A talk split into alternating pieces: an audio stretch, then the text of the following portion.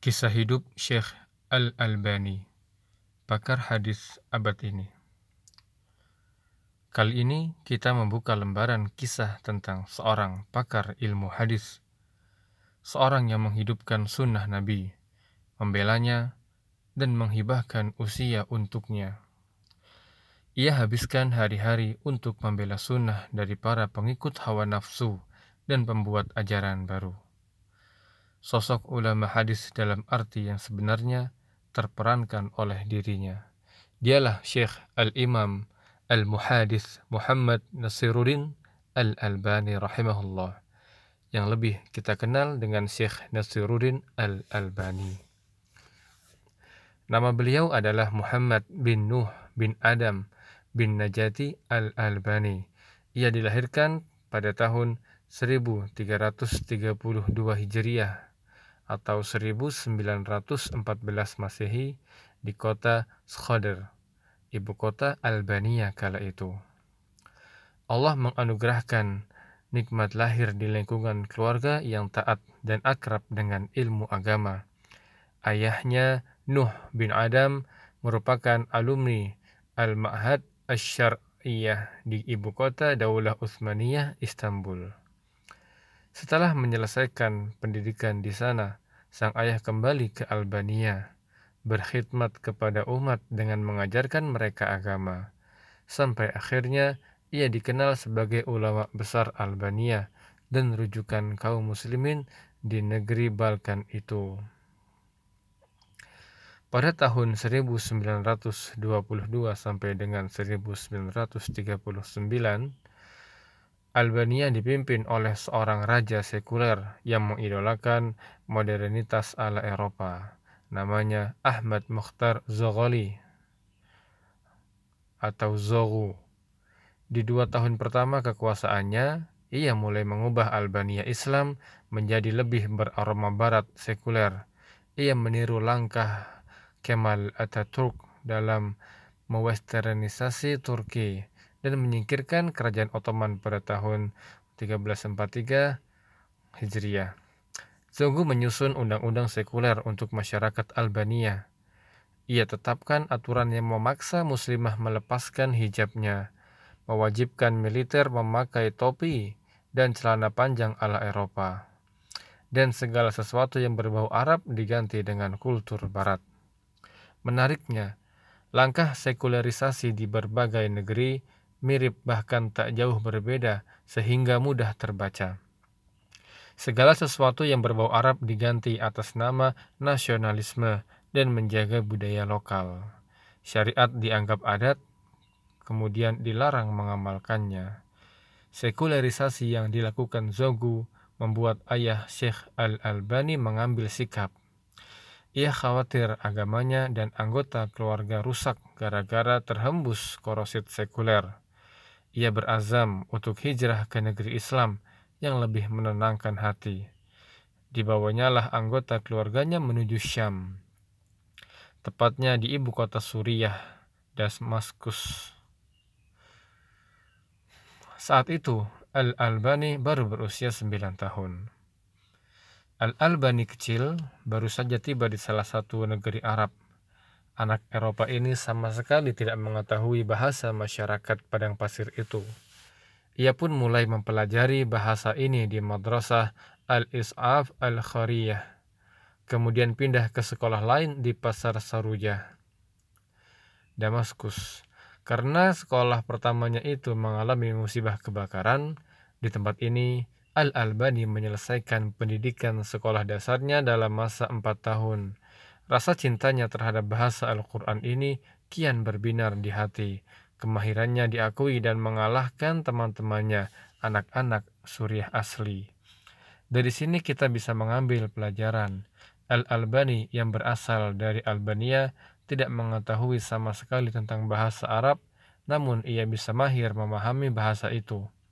Bahkan di kemudian hari menjadi seorang ahli hadis kita yang ingin mempelajari bahasa Arab jangan patah semangat dan mundur menyerah.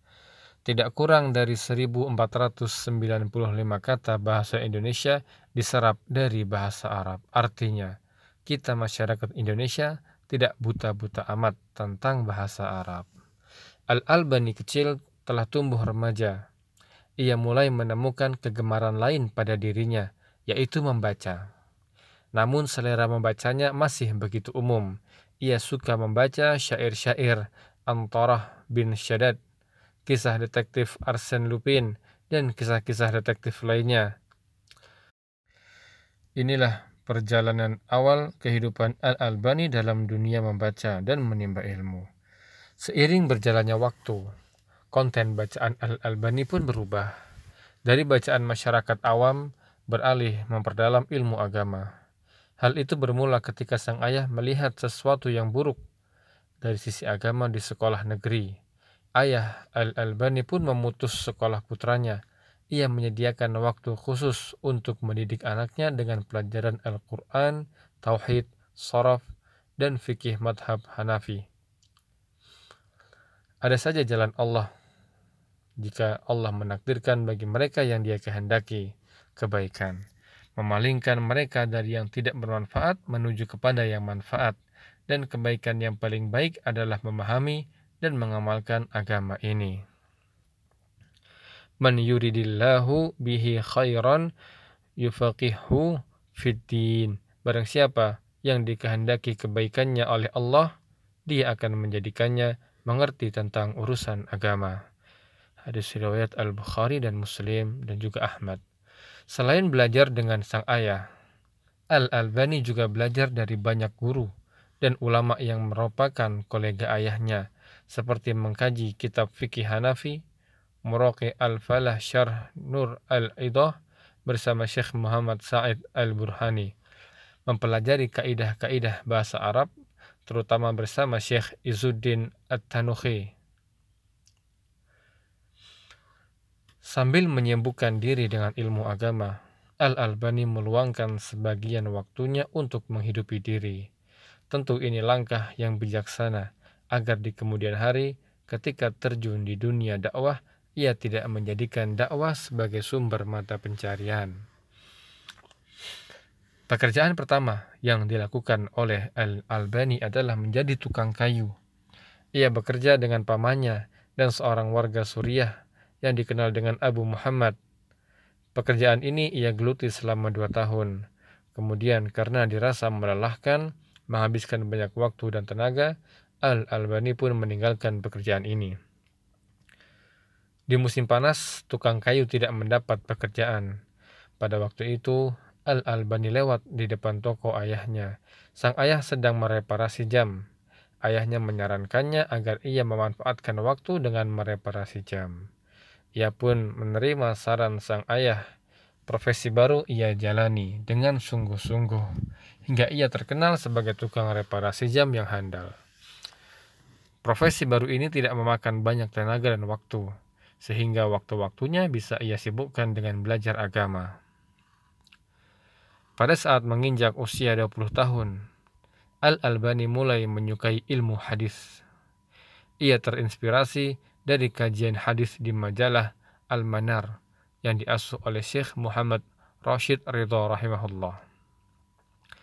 Syekh Al-Albani menceritakan bahwasanya ia tertarik membaca riwayat-riwayat sejarah.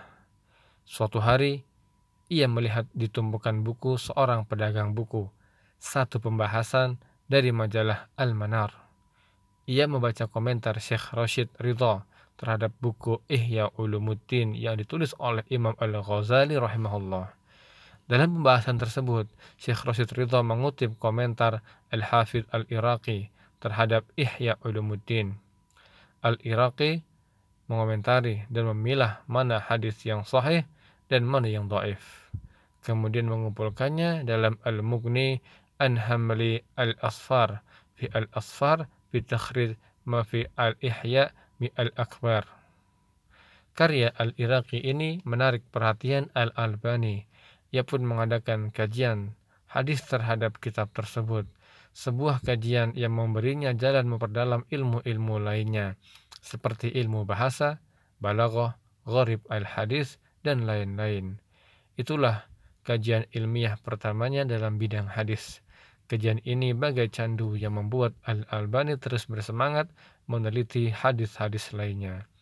Bagi Al-Albani, ilmu hadis menjadi jalan yang membuka cabang-cabang keilmuan lainnya dan ia terus mengenang Syekh Rashid Ridha sebagai wasilahnya dalam mempelajari ilmu hadis.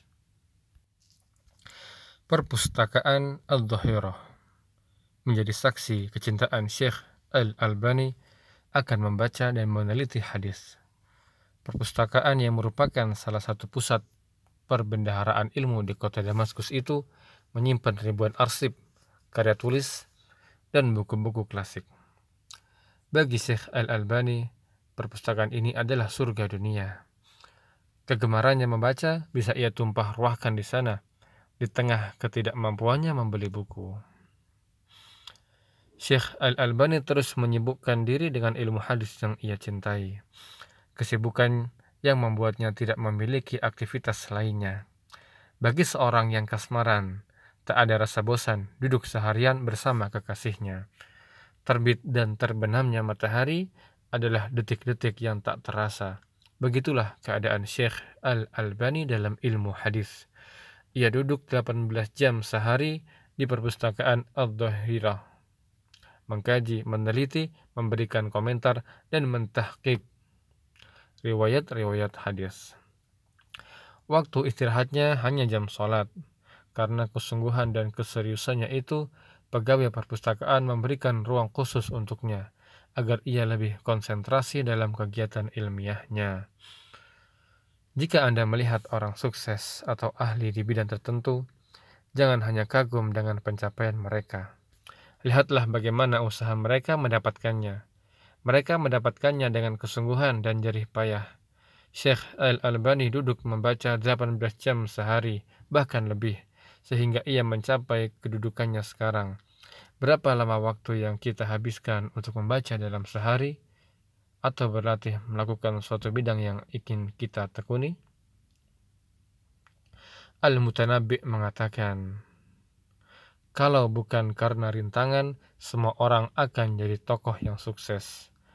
Kedermawanan bisa menyebabkan kemiskinan dan maju kemudian perang mengundang kematian. Di sela-sela kesibukannya menelaah buku-buku dan menulis, Syekh Al-Albani rahimahullah juga meluangkan waktu untuk berdakwah. Dalam satu perjalanan dakwahnya, terjadilah dialog dan diskusi antara dirinya dengan ulama dan imam-imam masjid. Hingga akhirnya ia dicap sebagai seorang wahabi yang sesat para imam-imam masjid menyuarakan pengingkaran terhadap Al-Albani di mimbar-mimbar masjid, hingga ia diboikot dari menyampaikan pelajaran di masjid-masjid Damaskus, Aleppo, Latakia, dan kota-kota Suriah lainnya. Desas-desus tentang Syekh Al-Albani semakin liar, hingga ia difitnah hendak melakukan makar terhadap pemerintah kontan pemerintah Suriah yang sangat sensitif dengan isu ini segera menahannya. Al-Albani pun mendekam di penjara Damaskus pada tahun 1967. Penjara yang sama dengan Ibnu Taimiyah rahimahullah. Saat di penjara, ia menegakkan kembali sholat berjamaah dan Jumat yang telah hilang di sana. Ada yang mengatakan, tidak lagi ditegakkan sholat jamaah dan Jumat setelah masa Ibnu Taimiyah hingga Al-Albani masuk penjara. Syekh Al-Albani hampir mengunjungi semua kota di Suriah dalam rangka kunjungan dakwah. Aleppo, Idlib, Latakia, Hama, Homs, dan lain-lain sudah ia hampiri. Ia juga pernah datang ke wilayah-wilayah di Jordania, Lebanon, Kuwait, Uni Emirat Arab, Qatar, Arab Saudi, Palestina, Maroko, Mesir, Spanyol, dan lain-lain. Dalam setiap kunjungan tersebut, Syekh Al-Albani selalu memberikan ceramah, menjawab pertanyaan, dan memberikan fatwa. Biasanya kegiatan-kegiatan itu didokumentasikan dalam bentuk kaset. Selain ceramah secara non-formal, Syekh Al-Albani juga memiliki pengalaman mengajar secara formal, seperti menjadi staf pengajar Universitas Islam Madinah dari awal tahun 1381 Hijriah atau 1961 Masehi selama selama 2 sampai 3 tahun. Metode dakwahnya tidak hanya dilakukan secara tatap muka. Beliau juga sering menjawab pertanyaan-pertanyaan melalui surat dan telepon. Beliau pernah sholat di Masjidil Aqsa dan berkunjung ke Granada menghadiri Muktamar At-Talab Al-Muslimin. Ada beberapa sunnah yang di masa hidupnya terasa begitu asing, namun beliau populerkan kembali sunnah-sunnah tersebut seperti mengerjakan dua salat Aid yaitu Idul Adha dan Idul Fitri di lapangan. Beliau mempopulerkan hal itu di Damaskus dan Beirut. Kemudian sunnah akikah, salat tarawih di malam Ramadan dengan 11 rakaat, membaca khutbah hajah pada khutbah Jumat, jilbab yang syar'i, mengingatkan umat agar tidak membangun masjid di atas kuburan, dan sholat di dalam masjid yang demikian di tahun 60-an tentu sunnah-sunnah tersebut belum dikenal seperti sekarang. Bahkan saat ini sebagian sunnah itu pun masih terasa asing. Beliau juga memotivasi para pemuda agar memberi perhatian besar terhadap pengkajian sunnah, kemudian menciptakan sarana-sarana modern untuk memudahkan masyarakat mempelajari hadis-hadis Nabi. Faidah yang dapat kita petik adalah walaupun sunnah Nabi Shallallahu Alaihi Wasallam dianggap asing, mulailah dulu melakukannya seiring waktu masyarakat akan mengenalnya. Syekh Al-Albani bertemu dengan banyak ulama dan penuntut ilmu. Beliau belajar dari mereka dan juga sebaliknya. Al-Albani bertemu dan memberi ijazah sanad kepada sejarawan dan muhadis Aleppo, Syekh Raghib At-Tabbakh. Beliau juga pernah bertemu Syekh Hamid Al-Faqih, Ketua Jam'iyah Ansar As-Sunnah Al-Muhammadiyah di Mesir, dan muhadis Al-Muhaqiq Ahmad Syakir. Syekh Al-Albani memiliki hubungan spesial dengan Syekh bin Bas rahimahullah. Keduanya kadangkala berdiskusi dan saling menyurati. Dan banyak ulama-ulama lainnya yang pernah bertemu dan memiliki hubungan dekat dengannya tidak hanya berasal dari Jazirah Arab, tapi ada juga yang berasal dari India, Turki, Syam, Mesir, Maroko, dan lain-lain. Seseorang dikatakan seorang ahli, pakar, atau maestro dalam suatu bidang dilihat dari karyanya dalam bidang yang ia geluti. Syekh Al-Albani rahimahullah memiliki banyak karya ilmiah dan penelitian dalam bidang hadis. Karya-karyanya terbesar di penjuru dunia dan telah diterjemahkan ke dalam berbagai bahasa. Banyak dai dan pelajar ilmu agama yang mengambil faidah dari karya-karyanya. Ia pun menjadi rujukan utama khususnya dalam bidang hadis. Kepakarannya diakui berbagai kalangan di antaranya yaitu pertama, Fakultas Syariah Universitas Damaskus memilihnya sebagai orang yang mengecek status sebuah hadis pada Mausu'ah Al-Fiqih Al-Islami atau ensiklopedia hukum Islam khusus bab perdagangan. Universitas menjadikan hasil penelitiannya itu sebagai standarisasi status sebuah hadis pada tahun 1955. Yang kedua, Universitas As-Salafiyah di kota Varnasi, India, memintanya sebagai mentor syekh-syekh universitas dalam bidang hadis. Namun Syekh Al-Albani tidak menyanggupi permintaan tersebut. Yang ketiga, pada tahun 1395 Hijriah atau 1975 Masehi selama tiga tahun melalui permintaan Raja Khalid bin Abdul Aziz yaitu Raja Arab Saudi kala itu meminta Syekh Al-Albani menjadi anggota Dewan Guru Besar di Universitas Islam Madinah.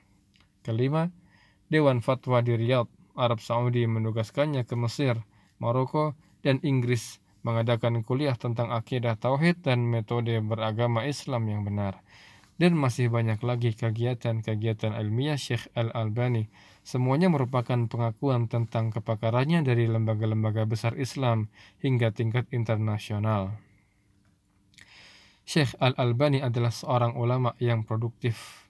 Banyak karya ia lahirkan dalam rangka berkhidmat, memperjuangkan kitabullah dan sunnah Rasulullah Shallallahu Alaihi Wasallam. Karya-karya itu masih bisa kita nikmati hingga hari ini. Lebih dari 100 karya ilmiah ia hasilkan. Ada yang murni tulisannya, ada yang merupakan tahqiq atau penelitian ilmiah secara seksama tentang status suatu hadis, kemudian ta'liq atau komentar dan takhrij, yaitu menisbatkan hadis pada sumbernya. Di antara karya-karyanya adalah yang pertama Adabu Az-Zifaf fi Sunati Al-Mutahharah. Yang kedua yaitu Al-Hadis Al-Isra wal Mi'raj. Kemudian Ahkam Al-Jana'is. Yang keempat Irwa'ul Al-Ghalil fi Takhrij Ahadis Manar As-Sabil. Kemudian صفات صلاة النبي صلى الله عليه وسلم من التكبير إلى التسليم كأنك تراها kemudian sahih as-sirah an-nabawiyah. Kemudian silsilatu al-hadis as-sahihah wasyai'un min fiqhiha wa fawaiduha. Tujuh jilid besar kitab silsilah al-hadis as-sahihah. Karya ini yang dianggap para ahli membedakan Syekh Al-Albani dengan ahli hadis lainnya karena ia memiliki ensiklopedi hadis karyanya sendiri. Ini beberapa karya ilmiahnya. Bagi kita yang pernah membaca salah satunya, kita akan menemukan metodologi yang berbeda dengan penulis-penulis lainnya karena kita akan menikmati kajian periwayat-periwayat hadis dalam catatan-catatan kakinya. Di situlah terasa gaya penulisan seorang ahli hadis. Pujian ulama terhadap Syekh Al-Albani. Syekh Abdul Aziz bin Bas berkata, Al-Albani adalah seorang reformis abad ini dalam ilmu hadis. Kemudian Syekh Muhammad bin Saleh Al-Utsaimin memujinya dengan mengatakan, Sesungguhnya Al-Albani memiliki ilmu yang luas dalam bidang hadis. Dirayat dan riwayatnya, dialah pakar hadis abad ini. Al-Muhaqiq Muhaibuddin Al-Khatib mengatakan, Sesungguhnya Al-Albani adalah orang yang menyuruh kepada sunnah. Ia menermakan hidupnya untuk beramal dan menghidupkan sunnah Kemudian Syekh Ali At-Tantawi mengatakan, Syekh Nasiruddin Al-Albani lebih berilmu dariku dalam permasalahan hadis.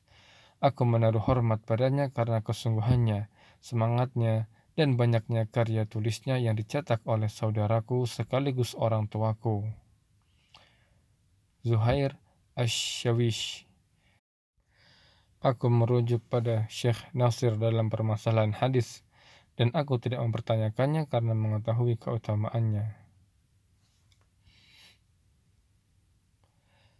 Syekh Al-Albani adalah orang yang sangat bersemangat menyelaraskan praktik ibadah dengan sunnah Nabi Sallallahu Alaihi Wasallam, baik dalam tata cara ibadah tersebut, jumlahnya dan waktunya. Syekh Muhammad bin Salih Al-Utsaimin mengatakan, yang aku kenal dari Syekh Al-Albani dari perjumpaanku dengannya ia adalah seorang yang sangat bersemangat menyelaraskan amal dengan sunnah dan mengkritik bid'ah, baik dalam hal akidah atau amal ibadah. Tidak jarang ketika mendengar lantunan Al-Quran atau hadis Nabi Shallallahu Alaihi Wasallam tentang janji dan ancaman Allah, Syekh Al-Albani menangis. Al-Quran dan hadis begitu mudah menyentuh hatinya. Di antara kebiasaan Syekh Al-Albani adalah merutinkan puasa Senin dan Kamis saat musim dingin maupun di musim panas, kecuali apabila ia sakit atau sedang bersafar. Saat memasuki hari Jumat, ia senantiasa sholat dua rakaat, dua rakaat hingga khatib naik ke mimbarnya. Ia berhaji dan berumrah setiap tahun, jika tidak ada yang menghalanginya. Terkadang beliau berumrah dua kali dalam setahun, ia berhaji sebanyak 30 kali. Tentu, haji ketika itu tidak seperti sekarang, sehingga lebih memungkinkan dilakukan berulang kali. Murid-murid Syekh Al-Albani tersebar luas di dunia Islam. Beberapa yang masyhur di antara mereka adalah Syekh Mukbin bin Hadi Al-Wadi'i, kemudian Syekh Muhammad bin Jamil Zainu, Syekh Husain Al-Awaisyah, kemudian Syekh Ali Hasan Al-Halabi, kemudian Syekh Salim bil Id Al-Hilai, kemudian Syekh Muhammad Ibrahim Asy-Syaibani dan lain-lain. Di akhir hayatnya, Syekh Al-Albani menderita beberapa penyakit. Dengan keadaan itu, beliau tetap bersabar dan berharap pahala dari Allah Subhanahu wa taala. Di antara penyakit yang beliau idap adalah anemia, gangguan hati dan ginjal. Kondisi ini tidak membuatnya beristirahat, ia tetap meneliti dan mengkaji hadis. Sampai-sampai ketika tidur, orang-orang mendengarnya mengigau. Berikan aku buku Al-Jarh wa At-Ta'dil, juz sekian dan halaman sekian dan ia menyebut nama-nama buku yang lain. Hal itu dikarenakan semangatnya dalam membaca dan meneliti, hingga dalam buku-buku itu terbawa ke dalam mimpi. Setelah mengisi hidupnya dengan ilmu, amal, dan dakwah, juga mengidap beberapa penyakit, Syekh Al-Albani pun wafat. Beliau wafat pada hari Sabtu 22 Jumadil Akhir 1420 Hijriah atau 2 Oktober tahun 1999 Masehi. Pada hari itu pula, prosesi jenazahnya diselesaikan. Hal ini merupakan wasiatnya agar menyegerakan pemakamannya. Karena yang demikian yang terbaik menurut tuntunan sunnah Nabi Wasallam. Muridnya Muhammad bin Ibrahim Syakrah menjadi imam sholat jenazahnya. Beliau dimakamkan setelah sholat Aisyah. Semoga Allah merahmati Syekh Al-Albani dengan rahmat yang luas, menempatkannya di surganya yang tertinggi, membalas jasa-jasanya berkhidmat kepada sunnah Nabi Sallallahu Alaihi Wasallam.